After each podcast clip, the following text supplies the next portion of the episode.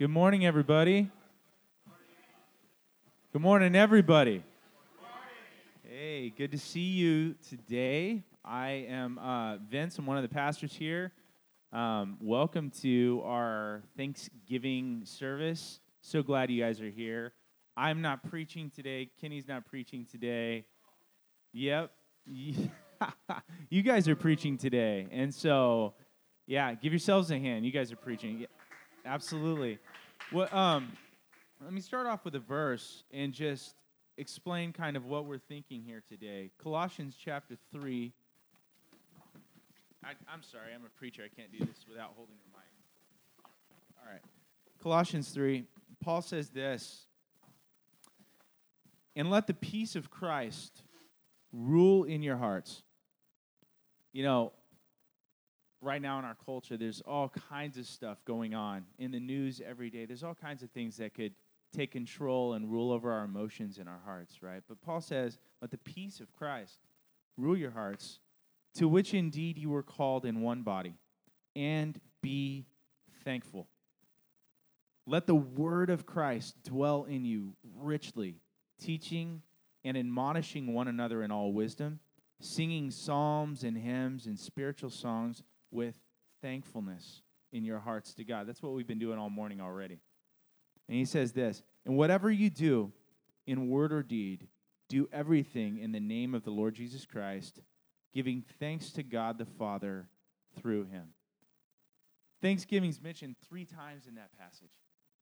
And thanksgiving really is, it's a heart posture that says, I'm looking upward and I'm looking outward and I'm looking inward and I'm seeing that God is at work all over the place.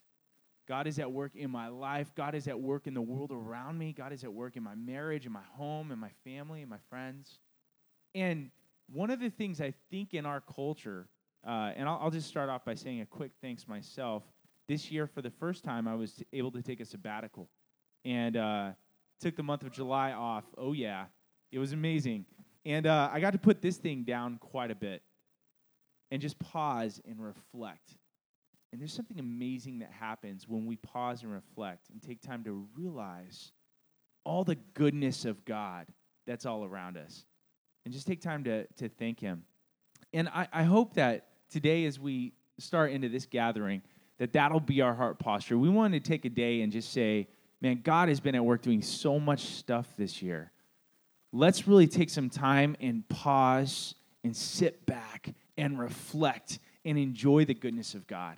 Let's take some time to look up and get outside of all the regular stuff our minds dwell on all the time and have our perspective lifted to see God high and lifted up and realize that he's the king of our life, he's the king of this world, and that nothing's impossible with our God. Amen? So I want to encourage you guys to just sit back, hang back today. We're going to have a few of you that we've asked ahead of time come up and share some evidences of grace. One of the things that, and we've talked about this a few times here, we see in Scripture is that God calls his people regularly to pause and remember. All the festivals were times for the Jewish people, for God's people to pause and remember his goodness. And that's really what this day is about. It's a day for us to pause corporately together and hear evidences of grace and say, man, God is so good. He's so amazing. So as you hear these stories, I want to encourage you guys. There's probably about 8 to 10 people going to come up here and share some stories of God's grace at work in their life and through the church. I want to encourage you guys to sit back and enjoy it, laugh, cry, weep, engage fully, and more than anything, let these stories point your eyes up to see God high and lifted up, and just let your heart be prone to worship. Amen?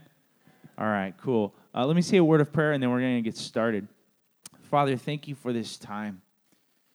Thank you for this time to gather together and remember that you are God and that I am not. And that takes an immense amount of pressure off my shoulders because I get to rest in your goodness, in your love, in your sovereignty, in your grace at work in my life. And I pray for each one of us today that as each person comes up and speaks, we would catch another glimpse into your story.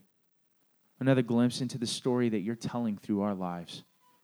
And I pray that you would help us to have hearts that are just moved by worship for you. Have your way in this service. Help us to have a lot of fun and to just really enjoy one another and enjoy you even more fully as a result of this. In your name we pray. And everyone said?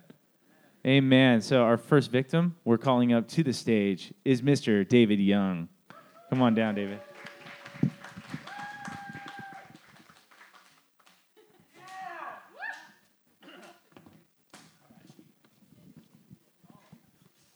Tall, I wish. Who here wants to hear from God or likes to hear from God? Yeah. So my whole life, that's what I wanted, and it's something I always said. Man, I just don't really hear from God. I know God. I pray to him. I believe he's there. I want to believe he's working, but I don't really hear from him. And I've said that my whole life. But you know, when I got married, I married a wife who hears from God, and she would talk about it. I was so excited. I was like, yeah. So halfway into our marriage, from where we are now, she sits down and tells me, she was like, man, I just feel like I'm not really hearing from God anymore. It's like he's silent. Man, that broke my heart. You know, and I didn't know what to do with that, and I was like, God, can you do something? The one trait that I did not want to rub off on my wife was that, and because I've been a lot up here and very little down here, and so fast forward a little bit. Shelve for a second what it means to even hear from God, but fast forward a little bit. A couple of years ago, I got sick, and I was in the hospital, and New City. As a church, when I got in there, they didn't know what I had. First, they said I had cancer. Then they said I had TB. And then they said I had mycoplasmic pneumonia, blah, blah, blah. They didn't even know what it was. But I couldn't break my fever. I was super sick. And Vince, she randomly shows up at the hospital. I didn't even know him that well. He still came in and spent time with me. And people in the hospital, friends started showing up, and I had people start to pray for me. And my mind was a little messed up. I was kind of staring at the walls and just falling apart. And people even across the globe were praying, and they would text me stuff and say, hey, I've been praying for you, and this is what I felt like God said. And they would say these things that would hit me in the heart. And I knew God was speaking. And I knew I didn't have the ability to pray, and I wasn't reading my Bible. I wasn't doing anything. I was kind of a bumbling mess. But God was using other people to speak to me. And I started to hear from him through other people. And in that, I eventually got better. And as I recovered, I remember looking at New City and saying, hey, New City needs this. And I don't know what it is, and I don't really hear from God, but I think that we need to be praying for people. And my wife was like, yeah, we need to be praying for people. And so we offered up, hey, why don't we just come in the mornings and sit out back and just pray for the church. And then we're going to stand up front and just, when people come up, we're going to pray. And in that, I started to see God's heart. And, I in faith, just started praying for people. And my wife, at the same time, was doing the same thing. And we started having people come up. And as we prayed, we listened. And, the whole time I was like, well, I don't hear from God. But I'm saying these things, and I'm watching people. God speak to their hearts like he spoke to me. And it was crazy, because in that, I started to hear from God. And my wife started to hear from God. And in hearing from God, I saw it didn't even matter what I even thought hearing from God was. I started to see his heart for his people, his heart for me and for everyone. And man, I can't begin to tell you how thankful I am for this church, for my wife, who took care of me, takes care of me, and puts up with me, and just to say that hey, God is, he loves us so much. His heart is for us, and he's not looking for us to be perfect or have everything right or have proper theology and have all this stuff. And, even though that stuff's good, but he's saying, hey. If you want something, step forward a little bit. Even if you don't know what it looks like, even if you don't know what's going to come, there's a risk in having faith in the Lord. And what you'll find out most of the time, God's putting that desire in there because he wants to give it to you, but he's calling you to trust him for it. And it doesn't come through knowing you're supposed to do this, it usually comes from just saying, man, I know this is what I'm supposed to do. I don't even want to do it, but I'm going to give this a shot. Move forward and watch him move. Man, I'm so thankful for God's heart for us and being able to know what that is. And when you see us up there praying, all we're doing is saying, hey, I want to share God's heart with you. And so and this is just a plug. If any of you want to feel like you need to hear God's heart, please come up and let us just pray for you. We love it. It is life-giving to us. Like, we even had to step back a little bit from some of the stuff we're doing, and Vince was saying, oh, well, you needed to replace the prayer ministry. I was like, no way, man. I feel rejuvenated every time I get to pray for people because I get to see God's heart. And if you want to see God's heart, come up. We'd love to pray for you. Thank you so much. How many of you guys have been blessed by the prayer ministry over the past? Yeah. I'll tell you, as a pastor, getting up to preach on Sundays, sometimes you get up and you're full, and sometimes you get up and you're exhausted, and you think, man, I'm not well prepared. But no matter how I'm feeling before I go to get up in the pulpit, if I get a chance to stop by and David and Kirsty pray for me, all that just goes away, and I just feel the sweet love of God, and it helps me get into a place where I'm ready to get up and share God's word. So thank you guys so much for that. Also, I know they're also looking for people. If you're interested in getting involved in that as well and praying for others, talk to David and Kirsty because I'm sure they'd love to rope you in. All right. Well, speaking of people being blessed by their spouses, a few months ago, we had a guy in our church who we all love get married, and his lovely wife moved all the way here from Chicago.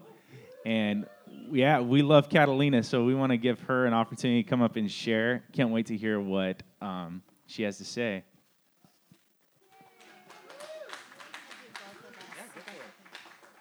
I'm inviting my husband, too. I'll do it. So we wanted to come up here because our story is definitely one of stepping out in faith in like 1,000 different ways. Especially because the original plan was not for me to move out here. It was for John to actually move to Chicago. Our first date was in Chicago, and when we like went out to dinner and stuff, one of the first things I told him was, "I will never leave Chicago."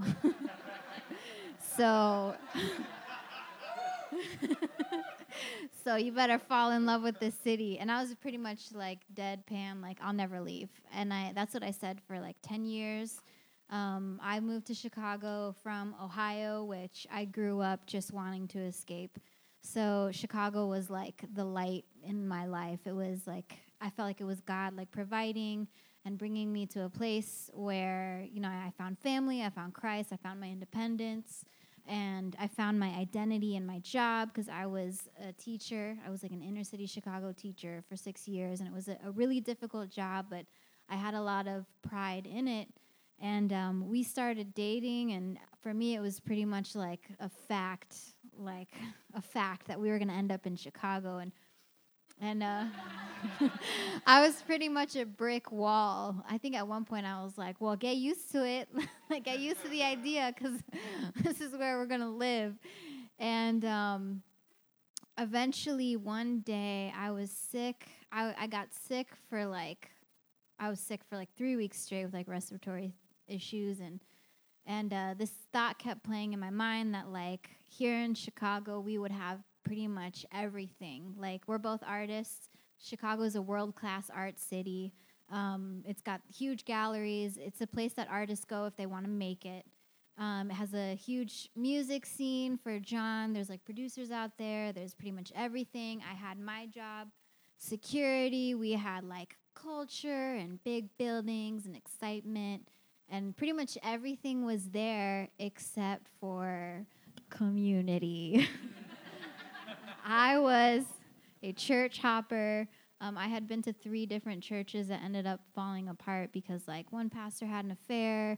The other church, there was issues. I didn't really know what happened, but it was, like, at the top.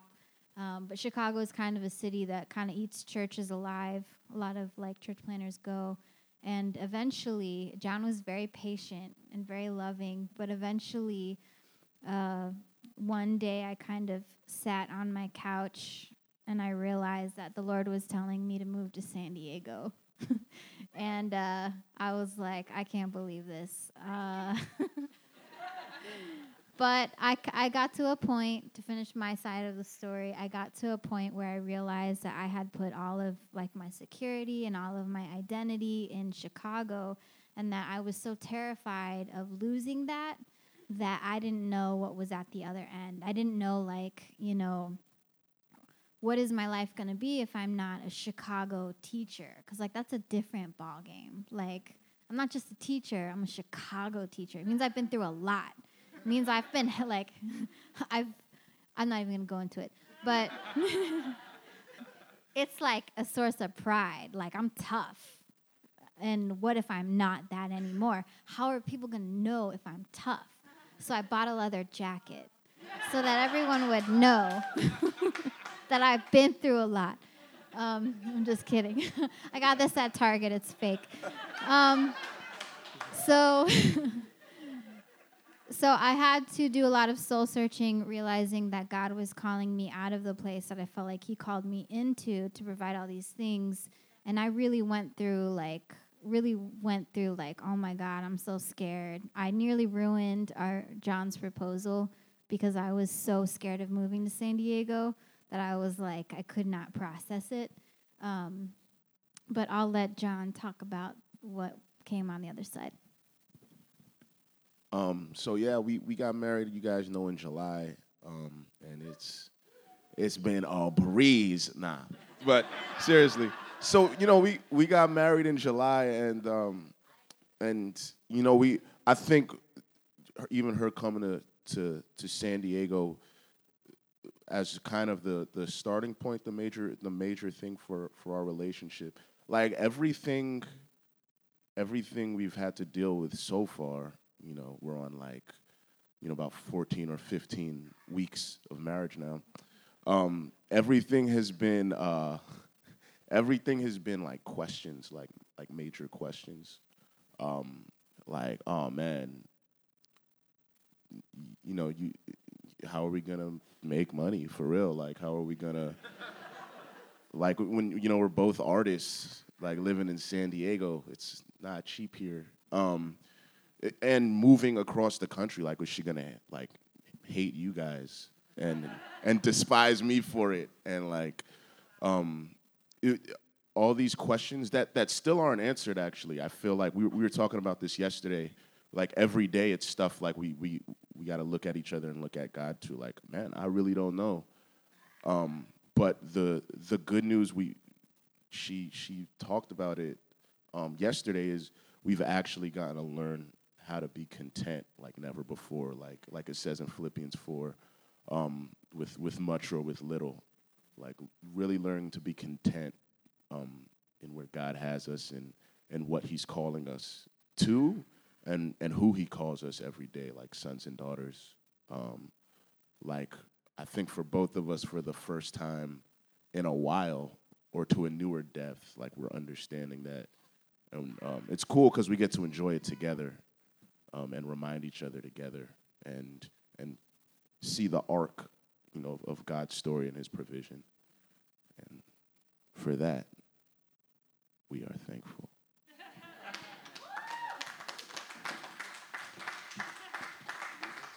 Nah, probably not. We can get rid of that thing. Let's give them one more hand clap. It's awesome. We love John and Kat. It's been so awesome getting to know Kat over the last few months. And, also, it's been awesome getting to know several of you. So our church has been growing, and so there's a lot of new faces.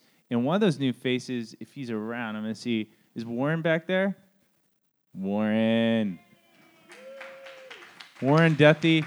If you guys don't know Warren and Courtney, you need to. They're amazing, and they represent a whole group of people that have come and joined us recently, and they're just a pleasure to be around always. So, man, take it away. Thanks, man. Hi, I'm Warren. This is Millie. Millie, little. She's. When I wrote this sermon, I did not envision that she was going to be in my arms. Just kidding. It's not a sermon. But yeah, we have a whole crew over at Point Loma, a bunch of really close friendships.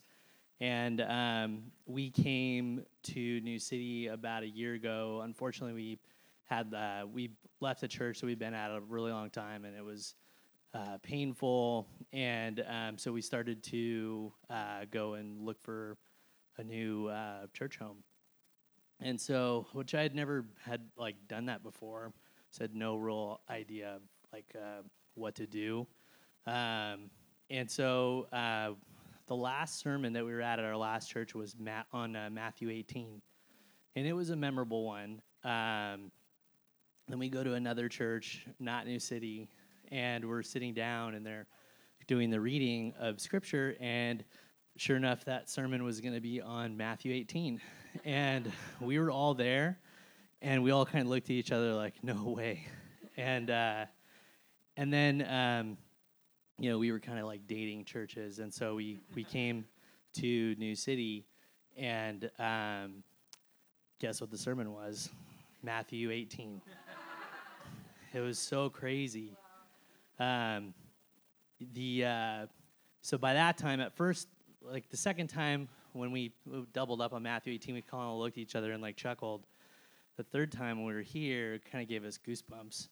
And, it was a weird chapter in all of our lives because, like I said, this is kind of uncharted territory. None of us knew, how to go select a new home church. But I felt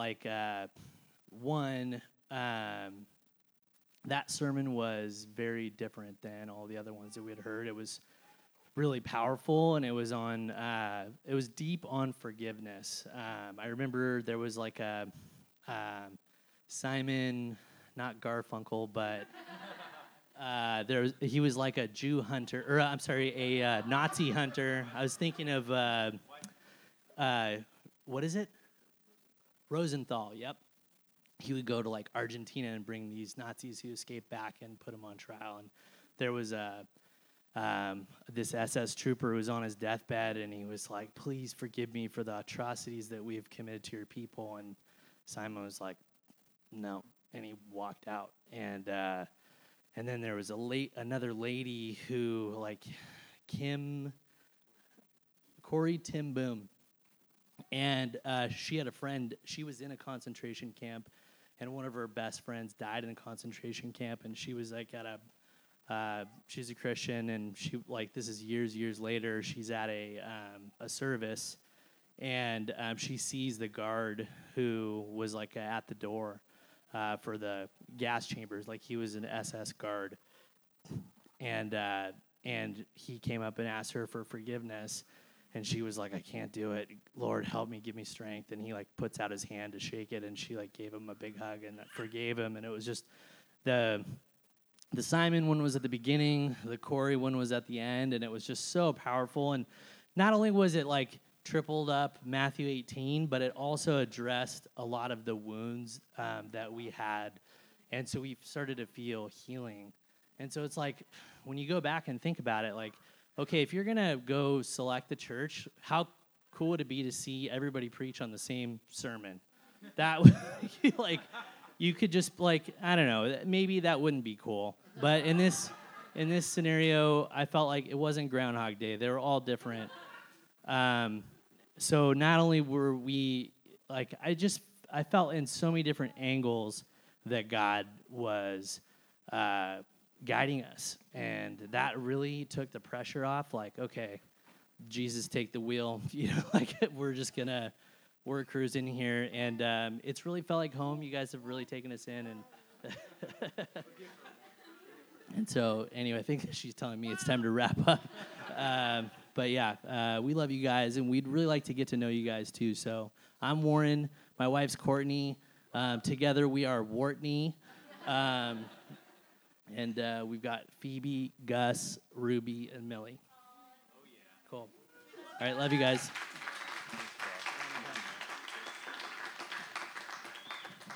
So if you guys haven't gotten to know the crew, definitely get to know them. They're amazing, and they've dove right in as well. And I love to see that. I love it when people come to a church and they don't just show up and hang out kind of in the back and show up late and leave early kind of thing, but they actually dive in. And so they're helping watch our kids. They're helping get involved in community. And we're thankful for Warren and Courtney and the whole crew they represent.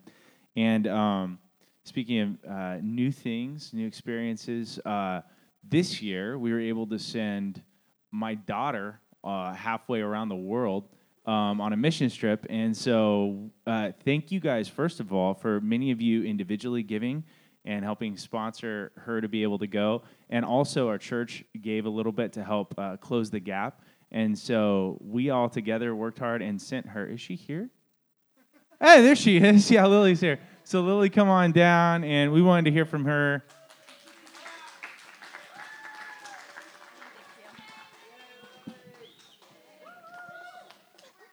All right, so one, thank you guys so much for putting me on this trip. I learned so much about myself, others, and God. I did a vocational program called Compass, which is done through Gordon College. And the first part of this trip was a 10-day backpacking excursion through the Adirondack Mountains. And I learned, oh yeah, mosquitoes. I'm very allergic to mosquitoes, by the way. I got bit so much, I was completely unrecognizable when I came back, but that's okay. But through the 10-day backpacking excursion, I really learned how to trust others and God, most importantly, because, man, we did a portaging trip, which was the hardest thing I've ever done. Carrying an 85-pound canoe on your back for 3 miles is not fun.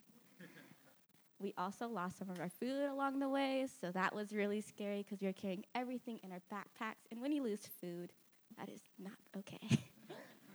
But we did find it. God provided for us. We did not die, thankfully. The next part of the trip was 10 days of theology classes where we tackled the question of why does a good God allow bad things to happen to good people, which was really, really hard to just break apart and put together. But in the end, we really just learned that God is way too big and just and so hard for us to understand to basically limit him to our understanding of the word, quote unquote, good. And that was just amazing. The next part of the trip was a 10-day missions trip in Iceland, where I met some of the most energetic children I've ever met in my whole entire life. Even when it was raining, they wanted to play outside. We thought we were all going to get sick. It was insane. But what I really learned was how important it is to have a community that loves you and is really intentional with you. In the adventure camp, we had these two kids who were refugees from Iraq who went to Iceland to seek refuge from the war in their country. And I heard some of the most heartbreaking stories from them. And they never really felt love and intentionality until we came and did the adventure camp with them.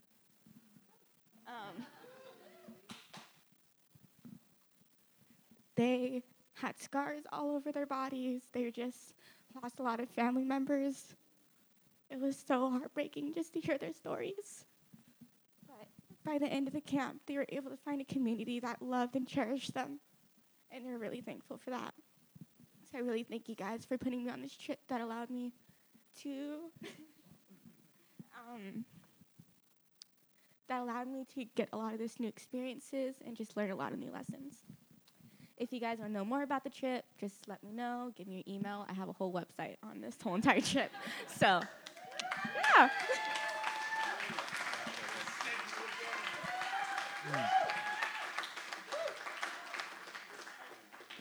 Why she made me cry, man? What's that? Ivan's going next.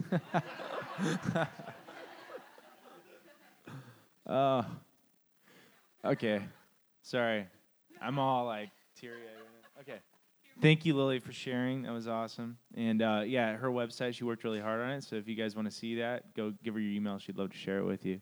And one of the families that just was so generous and so loving and helped send Lily was, as always, they're so good to us, are the Fines. We love them so much. And I wanted Tom to just come up and share whatever's on his heart because every time he shares, it's good. And so, yeah, I feel loved by God through you, man. Thank you. No pressure. There are probably millions of things to be thankful for. And as I thought about it this morning after Vince asked me when I got here to talk,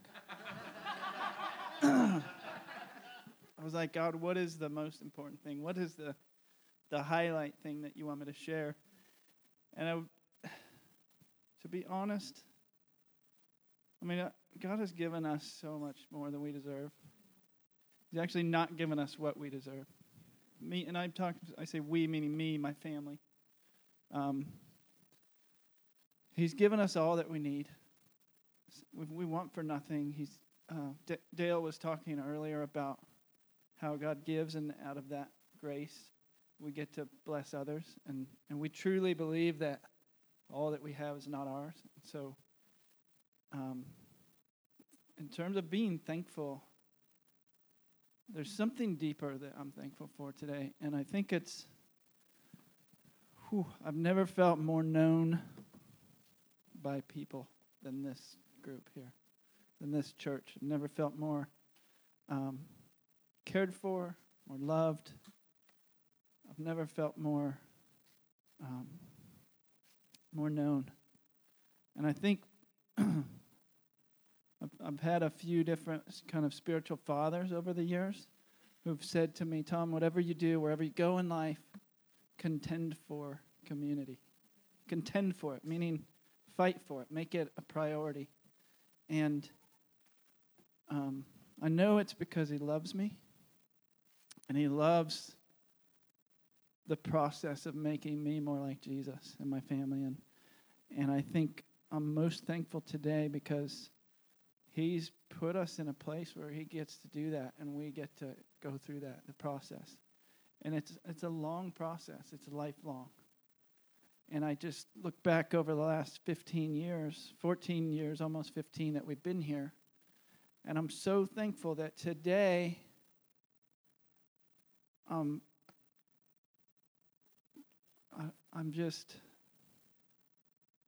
changing still. That he's changing me, that he's calling out the sin in my life and exposing it because of community, because of you guys. And I don't think, I mean, it's easy to say I'm thankful for community, but like my spiritual fathers say to me, I say to you guys, contend for this. It's worth contending for. It's so worth being known and being changed by God's grace through his people. And I'm totally thankful for this church. I'm thankful for Vince and Kenny as our elders. I feel more cared for than I ever have by any elder in any church. And I think it's Christ.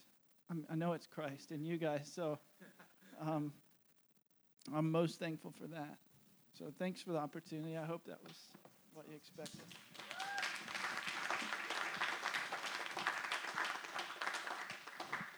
Amen. Such a good reminder that everything we have is a gift that God has provided for us. Like this moment, the breath in our body, everything we have is a gift of a generous Father. Thanks, Tom, for that reminder, man. And you're right. We've got to contend for this. Community like this doesn't come easy. To have a place where you can be known as you are and loved as you are is a very special thing indeed in this world. And so Thank God for the gift of that grace. Amen? Amen. That's awesome. Next, I wanted to invite up the mother of Lily Larson, Nancy, who she was in a program this past couple of years. We haven't got to hear a lot from her, but she always has wonderful stuff to say. Take it from me, I'm her husband. So, and I'm her microphone stand as well right now. All right, I'm not as cool as Lily. She's able to do things without notes. All right. Hey, guys. Man, this past year has been an eventful one for me. I finally graduated my intense radiology program, and then soon after got a job with Sharp Memorial where I did my internship. Praise God. I'm one step closer to working with women at the pregnancy centers and giving them hope in a God that can. Obviously, She's my baby angel. I love her so much, and when I think about the times that I found myself 18 and what am I going to do? When I thought it was impossible, I'm glad that the Holy Spirit gave me the strength to believe that God can. But I have to say, none of that would have been possible without you guys being on board, my family being on board. I'm thankful that God placed you guys in my life. Each one of you, in the new unique way that God has shaped you, breathed life into me when I was zombie mode these last 2 years. I'm naturally an extrovert, but school definitely turned me into an introvert because I needed to focus my energy in it. Towards the end, I could feel myself become a little depressed because that's not how God shaped me. It was draining. I learned a lot about myself in my program. You think you'd already know what you're made of going in, but man, God revealed a lot of pain that I haven't been processing. And a lot of you guys who know me a little bit more know that I'm a very slow processor. I tend to fight for the things and the emergencies that are going around me and put myself last. And when you do that, let me just tell you, it will come out in very ugly ways.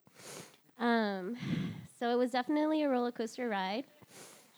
Yeah, but I'm thankful, even though through the trials, I had a church family that was praying for me, let me cry on them. I had couches to nap on during some of my Sabbath days, and naps are very important to me. Made food and fed my family, took my kids out, texted me scriptures when I wanted to just say, you know what, God, forget it. I'm thankful for you guys reminding me that it's not what I do, but what God is already doing in me. I'm thankful that in my moments that I was harsh or short with any of you guys, you embraced me and loved me through it. And I realized, wow, God doesn't need my success. He needs my surrender. Thank you for being family with me, guys. I love you guys very much. Nancy Larson. I married her. All right. We've got a couple of more, and I would love another family that joined us in the past. Man, how long has it been, Todd? Since you guys get 18 months, 15 months, 12 months? I'm really bad at time. 13 to 14 months, the Moores joined us, moved down from Tacoma. How many of you guys have been blessed by the Moore family?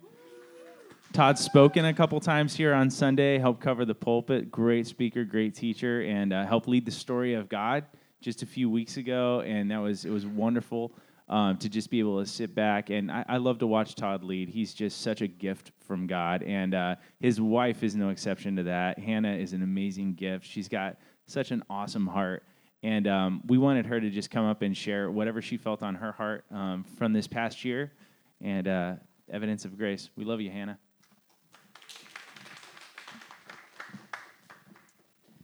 Yeah, when Vince said, would you share something from this last year at Evidence of God's Grace, I knew right away what I should share, what I felt I was supposed to share.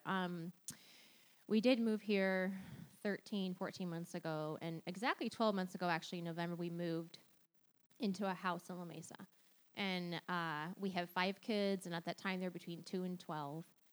And within 2 or 3 days of moving into our house, my body just sort of, it crashed. My body and my mind crashed. And I got really sick for about 3 to 4 months with a ton of symptoms that it's not even worth going into, but I was having tests done. We weren't sure what was wrong with me. I was at about 20% capacity, probably, of my norm, and so that meant that my husband had to take over pretty much caring for our kids and me and our family when we had been in a new house for 4 days in a new state, so we moved here from Washington. So anyway, everything just blew up, and so I was it was a really dark time, and we didn't know anybody. Like, my parents lived here, but we didn't have any community, and so it was a really difficult time, really dark, really confusing, and I think worst of all, I was really, really scared that I was never going to get better, and, you know, my worst thought was, I'm not going to be able to raise my children like I wanted to. Like, that was how low I was. I was just really didn't have any hope. And so during that time, though, I was reading a book. Heidi knows what I'm going to share. I was reading a book, and during that time, too, kind of like, who else shared this? I think David. I was just so, like, I couldn't even really, like, read my Bible, pray, I mean, I was that sick. I just couldn't really do those things for myself. But I did read this one book, and there was these few sentences that I got to, and she was talking about how when we are going through something really difficult, there's a couple different kinds of grace. There's the delivering grace. When God in his grace delivers us from our situation, he brings us through it.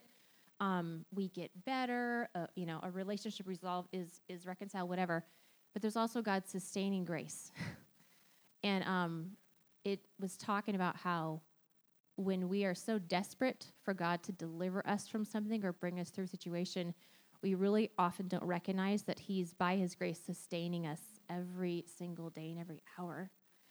And I had just sort of felt abandoned, and I didn't feel God's presence, and I was terrified. And as soon as I read that, it was like, oh, this is the reason I read this book, these three sentences right here. Like the Spirit just said, I know this is really awful, and you're not through it yet, and I can't even tell you when you're going to be through it, when you're better, but I have been sustaining you. You don't like this, and you're scared, but I have been sustaining you every day, and I have sustained your husband to care for you and all your 5 kids in a new place, and I will continue to sustain you. And so for me, like in that moment, I didn't get better right away. That's a whole other story. But my perspective shifted, and I could say, okay, I believe God is sustaining me today, whether it feels like it or not. That often doesn't matter. I mean, how we feel, because God is faithful, and he is always doing what he's promised to do, whether we feel like it or not. He is. He's good. He's faithful. So I wanted to share that because I thought, you know what? There may be some people here who are feeling that can relate to the emotions that I just shared, and I want to encourage you that God is sustaining you. If you're his child, he's your father, and he will sustain you. And yes, maybe you want that delivering grace. You want the situation to be over that you're in, and I believe it will come, but he's going to be faithful to sustain you. So that's what I'm most thankful for.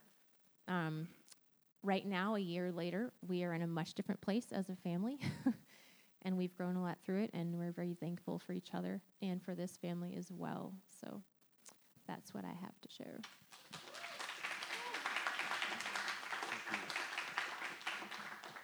Praise God for his grace. Amen. Let's just take a second. We're going to keep going. We've got 3 more people who are going to share, but let's just pause for a second. You close your eyes with me. I just want to say thank you, God, for your sustaining grace. The sole reason that we are here right now in this moment is your grace. You hold all things together. You are so good. And you've delivered us, and it's your grace that sustained us. That's awesome. That's such good news. I'm going to ask Dale Shank. You guys have heard him. He's preached up here a couple times this year.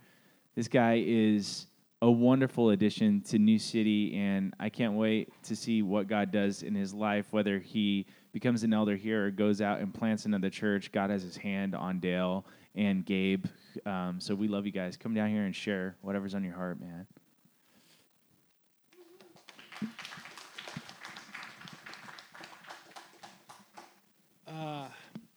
I was just, I don't really think I have too much prepared for this because I've been in Mexico with my wife.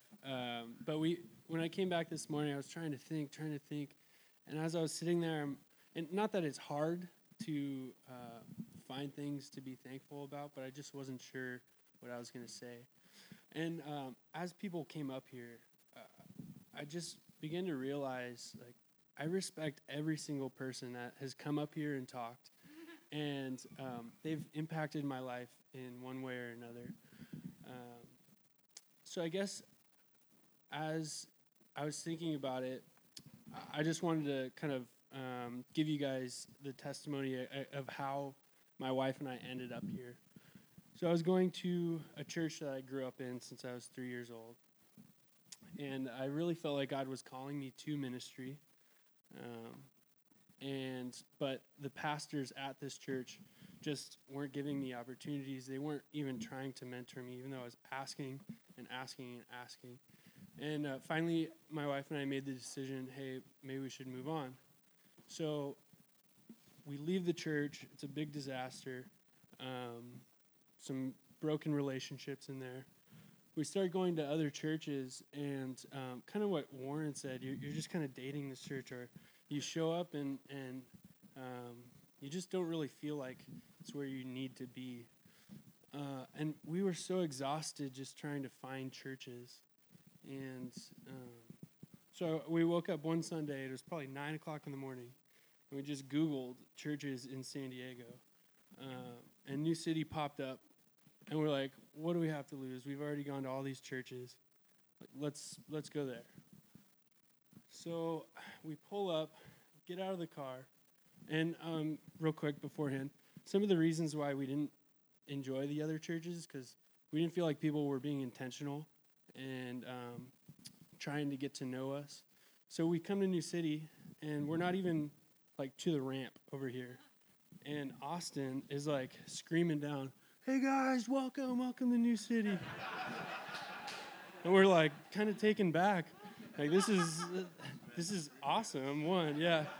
And so we're like, okay, that's these people, like, actually want to get to know us. And we come, and I meet Vince and Kenny, and they're just the most awesome dudes.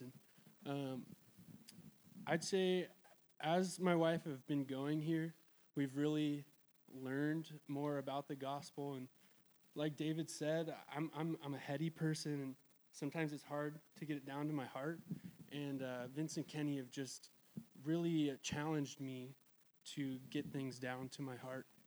And yeah, so, I mean, as I said, I feel called to ministry, and I feel like God has really placed my wife and I at this church and placed these people in my life who really want to pour into me, who really want to see me grow as a person, and as a minister. And I'm just so thankful for Vince and Kenny. I don't know how much you guys know this, but they're two really busy men. Like, really busy. And they still take time to really pour into people in this church and to love people in this church. And as far as my gospel community on mission, I can't believe just how many amazing people go to this church and that I'm in community with. Daryl and Tom, just these men of God that I respect so much. And I know for sure God has brought my wife and I here, and has been so gracious to us to bring us to this church where we could grow and really understand the gospel deeper and grow in community. And yeah, we've just grown so much. And so I'm so thankful for everybody in this church. I'm so thankful that God has brought us to this church and really challenged us to grow. Yeah, so thank you. Awesome. You guys enjoying this? Awesome. That's good. We got room for two more. I'm going to ask Heidi to come up and share. And if you don't know Heidi, you should. You should fix that today. She and Trevor are jewels. They're amazing. We love them so much. So, Heidi, come share whatever you... Okay. Just so you guys know, he asked me while he was sitting right next to me. So... And I said, well, if the Spirit tells you, He'll tell you. So here I am. No. I don't know. Yeah, here I'm processing as I'm standing here. Okay. Something that sparked, as I'm thinking through it, something that David said about just hearing from God. I think kind of I feel connected in that way. Like, I always want to hear from God, like that desire. And I feel like I have. There's been moments where I'm like, that is the voice of God. I've even had... you know, a middle of the night where I've heard His voice whisper my name, and I just started writing, and He told me exactly what to say to something I needed to say. You know, it just things like that have been just such a blessing and a gift in my life to hear His voice in different ways and forms that comes. And like David said, there's a whole theology, you know, thoughts and behind that. But for me, it's been a gift, and. You guys all know the last 3 years have been just a painful and confusing and hard time for me as I process the death of my daughter.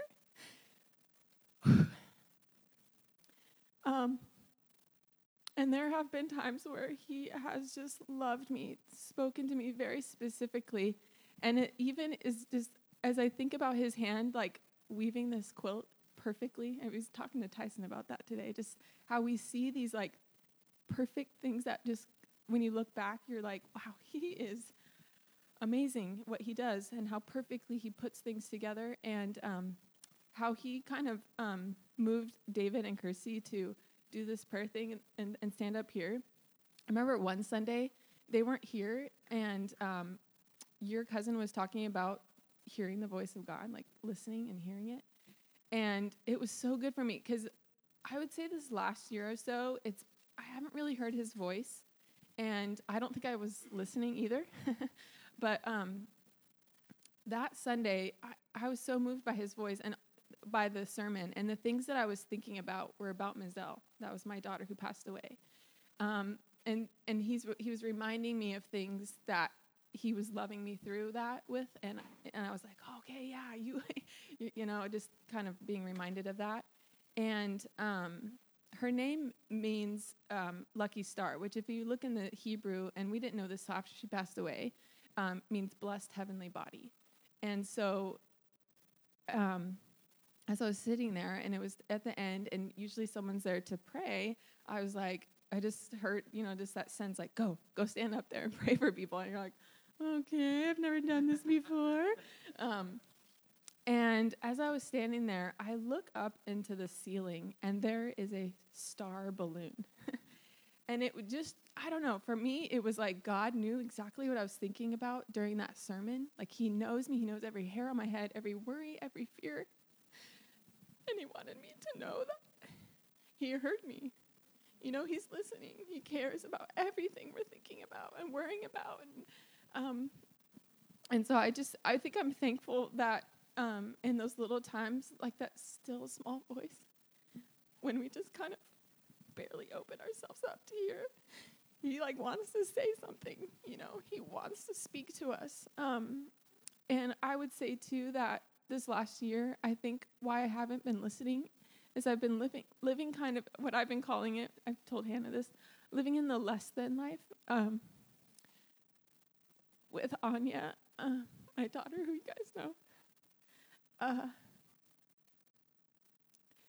wanting her to have her sister, and trying to have another baby, and it's been so long of wanting that.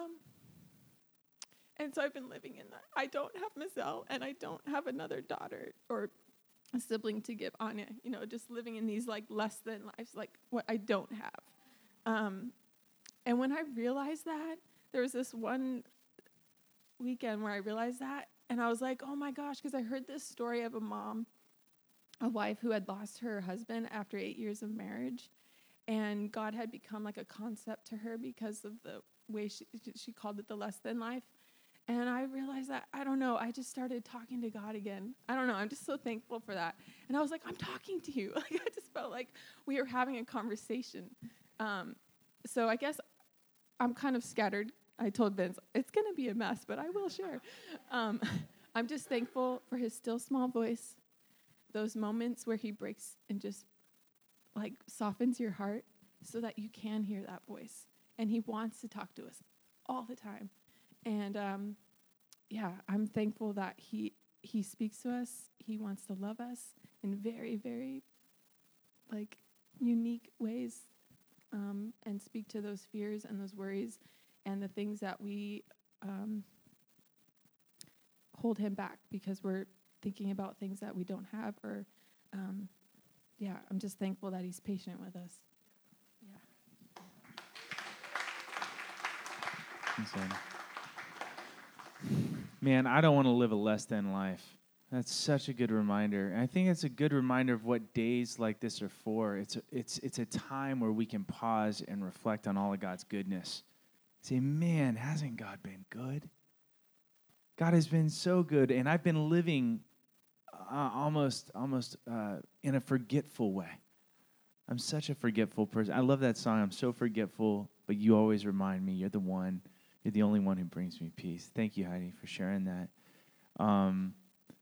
If I just pause and count my blessings and begin thinking about everything that God has blessed me with already just this morning. Just would you let your mind go there more and more this year? Could we as a church make sure that Thanksgiving isn't just a holiday or a weekend, but it becomes a way of life for New City? Amen? Hearts of gratitude. And I'll tell you what, I could just start thanking God for every face I see in here and every story that it represents and every cup of coffee I've grabbed with each one of you, and so thankful for you guys. One person in particular I'm really thankful for, or one couple rather, I feel very blessed that I get to do ministry with one of my best friends in the world, Mr. Kenny Lyles, and that's a rare thing, you know, in corporate culture, corporate church culture, where you hire pastors and based on what's on a piece of paper and stuff. It's really cool to get to do ministry with people you actually like to be with. It's a nice perk. And so I'm so glad that he and Hannah, they're going to come up and share. And then we're going to close out with some songs and offering, but thank you guys for coming and sharing.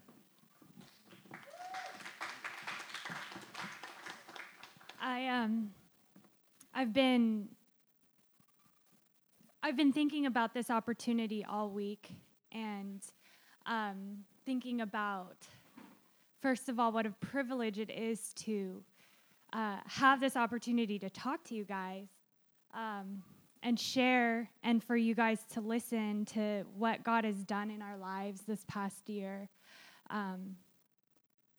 Kenny took a step out in faith to do full-time ministry this year. And as somebody who never thought I'd ever even marry anybody in ministry, and at times refused in my dating career or life, I didn't know what to do in this year. But I have felt like as if grace was in a liquid form, that it is just poured over me, and we are dripping in grace from head to toe in this past year. In our relationships, in our community, in the patience that you've had as we've matured in our first year of ministry, second year of marriage.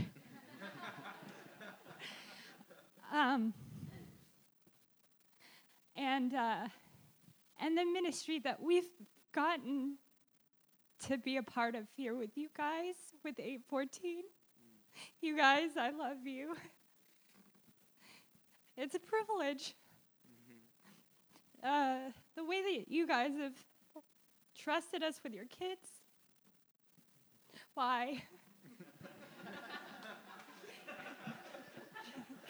Because it's God. And so, for me personally, it's been a privilege, but it's been an evidence of grace to be a part of those ministries. Specifically also with the Carballs and Katie, always having that grace again in helping me mature in our walk in this new ministry. So as we've stepped out in ministry, we've just been ministered to so much. And from the prayers to the hugs, to the intentional hugs, to not letting us walk out the door or walk out of the service without an I love you or a how are you. You guys are so protected. You know, sometimes I don't know. I often feel like I don't know what I'm doing or where our place is in this whole in God's whole plan of his ministry and his family. But thank you guys. I'm so thankful and I'm so blessed, and I can't deny his grace when we get to do ministry with all of you, and we love you. And that's the common trend that I have been thinking about this past week. And I kept saying, we can't have a Thanksgiving service and not tell them how thankful we are for you guys. So that's it. Yeah. Yeah. I'll make my comments brief. Some of you guys remember a minister named Elbert, who was here a year and a half ago, and he was just kind of talking about listening to the Holy Spirit, and I got a little bit of time with him, and in one of the meetings he was talking to me, and he was just, in the way that Elbert does, like, I feel like God might be saying this, and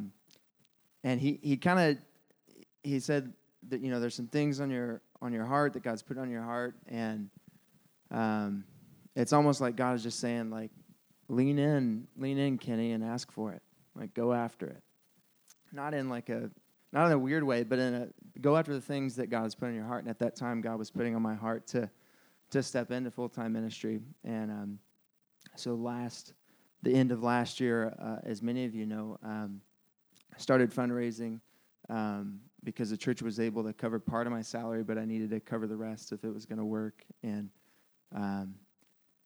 that's one of the most challenging, daunting things I think that I've ever done. It was one of the most sanctifying things that God brought me through, because it was like, I don't want to do that. I'm raised from the South. You don't ask anyone for money, like, ever. Like, I haven't eaten in 2 weeks, but no, I'm not hungry. No, I'm good. And here I am going to call and ask up for my salary. But God was showing me a lot of things that it wasn't asking for me. It was the ministry that he wanted me to do and to make time and room for me to be able to do. And anyways, I think one of the things that I'm thankful for this year is just seeing God's provision in a way that I hadn't expected, and just kind of like taking that step when you don't know what's there and it being ground, and then taking another step and, oh my goodness, there's more ground, and God just providing for us, financially, but more than financially, like Hannah was saying, just being able to minister to you all, being able to work in ministry with you all, and also just feeling so ministered to by the people of this church, by people praying for us, by people being there for us,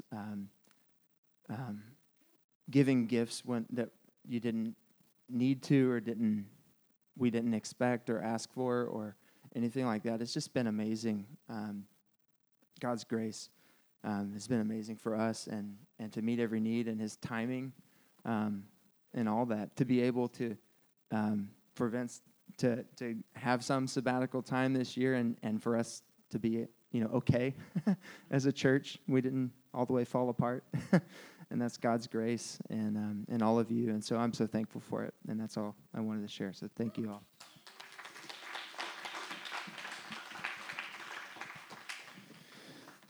Man, God's been good, hasn't he? There's this verse that, as Tom was sharing about how God, all of us have been sharing about how God has been so gracious to us. This verse comes to mind. It's from 2 Corinthians chapter 9, verses 10 through 15. I'm going to read this to you, and we didn't put this on as a slide because we were just winging today. This is just a family service. Is that okay? All right, cool. But this verse was on my heart. He who supplies seed to the sower and bread for food will supply and multiply your seed sowing and increase the harvest of your righteousness. You will be enriched in every way to be generous in every way, which through us will produce thanksgiving to God. For the ministry of this service is not only supplying the needs of the saints, but is also overflowing in many thanksgivings to God. By their approval of this service, they will glorify God because of your submission that comes from your confession of the gospel of Christ and the generosity of your contribution for them and for all others, while they long for you and pray for you because of the surpassing grace of God upon you. Thanks be to God for his inexpressible gift. In this passage, Paul's talking to the Corinthian church. He's fundraising, essentially, for the churches that are going through persecution and in need and in want. And he's saying, basically, if you listen to the flow of that passage, that generosity begets gratitude, which begets more generosity, which begets more gratitude. There's a lot of vicious cycles in this world, but that's a pretty good cycle. And where does that generosity come from? Where did it begin? Well, he talks about it, right? He says, the surpassing gift. What's he talking about that we have from God? He's talking about the grace that's ours in the gospel. that was given to us, lavished upon us in the gospel, that God did not spare his own son. When we deserved, the Bible says the wages of sin is death, right? When we deserve so far less than what we have in this moment, God sent his son, born of a virgin, just at the proper time, so that he could come and live a perfect life in our place and die a death in our place, and we could have life, we could have hope, we could have all the things we're celebrating today. I'm just thinking about the fact that right before Jesus went to the cross, he had a Last Supper, a Last Communion time, and he reminded his disciples of what he was going to do that night. And he told them, as every time you get together for the bread and the wine, I want you to remember me. Take time and remember. That's what the service has been about. It's been about remembering God's grace, God's goodness. And I just want us to pause for a second, maybe close your eyes, and remember the fact that God loved you so much he sent his son for you, who lived a perfect life every day in his flesh. And so as we take communion at the end of our gatherings every Sunday, we get to remember that the righteous life of Christ is ours when we put that bread into our mouth.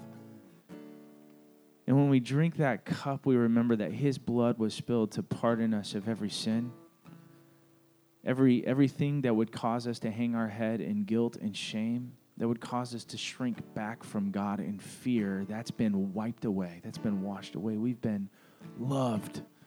God has lavished an inexpressible gift. I'm trying to express it, but words fall short of how gracious and generous God's gift is for us. So as we close this service, I want to encourage all of us to respond in the ways we normally do. I hope that as you've heard these stories, it's provoked worship in your heart. Let that point you to the greatest gift of generosity and grace that God has given us. The life of his son, the hope of resurrection, a certain future with God. And come down and take communion and remember the good news of the gospel together and take it with glad hearts. And if you want to pray today, if you say, man, I heard all this stuff, maybe I'm going through some stuff. I want to have a Thanksgiving story for next year to share. Come on down and get prayed for. That's another way to respond. We're going to sing a couple of songs. Just join in and sing with us. But the other big opportunity we have to respond this Sunday in particular is this. God has blessed us to be a blessing. Amen? That's what this verse is all about. Paul is saying, if God's been that generous with you, then that sparks gratitude in your heart. Let that spark generosity in your heart too. And as a church, we said, last year we were able to give a certain amount out beyond the borders of our church, beyond our needs. This year we want to up that. We want to up it from, I forget what the amount was, but up to $10,000 this year. That's our hope to raise this Sunday through this offering, to raise the amount that we want to give to mission needs and needs here at Roosevelt Middle School and needs all around us in the community. And before we pay one staff salary, before we pay 1 month of rent here at Roosevelt, we want to raise up the amount and say, God, we're going to be generous because you've been so gracious to us. We want to be generous to the needs around us and show them the good news of grace through our giving and our generosity. So during this time, if you would like to come and give and contribute, we've asked you guys to pray and think about how much God's put on your heart to give. You can come give analog or digital right down here. There's on MoGive on the website, there's a slide down for the Thanksgiving offering. There's offering envelopes down here. You can just write Thanksgiving right on it. And so we're going to take this offering up, and we'll be sharing with you guys what came in. And I believe that God's going to do some awesome stuff, not just in New City this year like we've heard, but through New City. And that next year, there's going to be a lot of new faces of people that have come to faith because of our generosity. That's all been sparked where? From his generous gift. Amen? Amen. Let me pray. Father, thank you for the opportunity, the resources you've given us to steward for you. I don't deserve one thing. And yet my life is overflowing and abundant with grace. Every morning your grace is new. Not just to cover all my sin, but to to love me and call me a son, a child of the King. What grace. And then on top of that, the breath in my body and the food in my belly and the shelter over my head and the love in my life, relationship after relationship that you've blessed me with. And yeah, the money in my bank account that represents the sweat of my brow. Thank you that you've given me even the ability to earn wealth. And I pray that we would hold all these blessings with open hands and loose grips and say, God, what you've given me, I give back to you. Take it, bless it, break it, multiply it. And may many people come to faith in you in this next year. In Jesus' name, we love you. Everyone said, amen.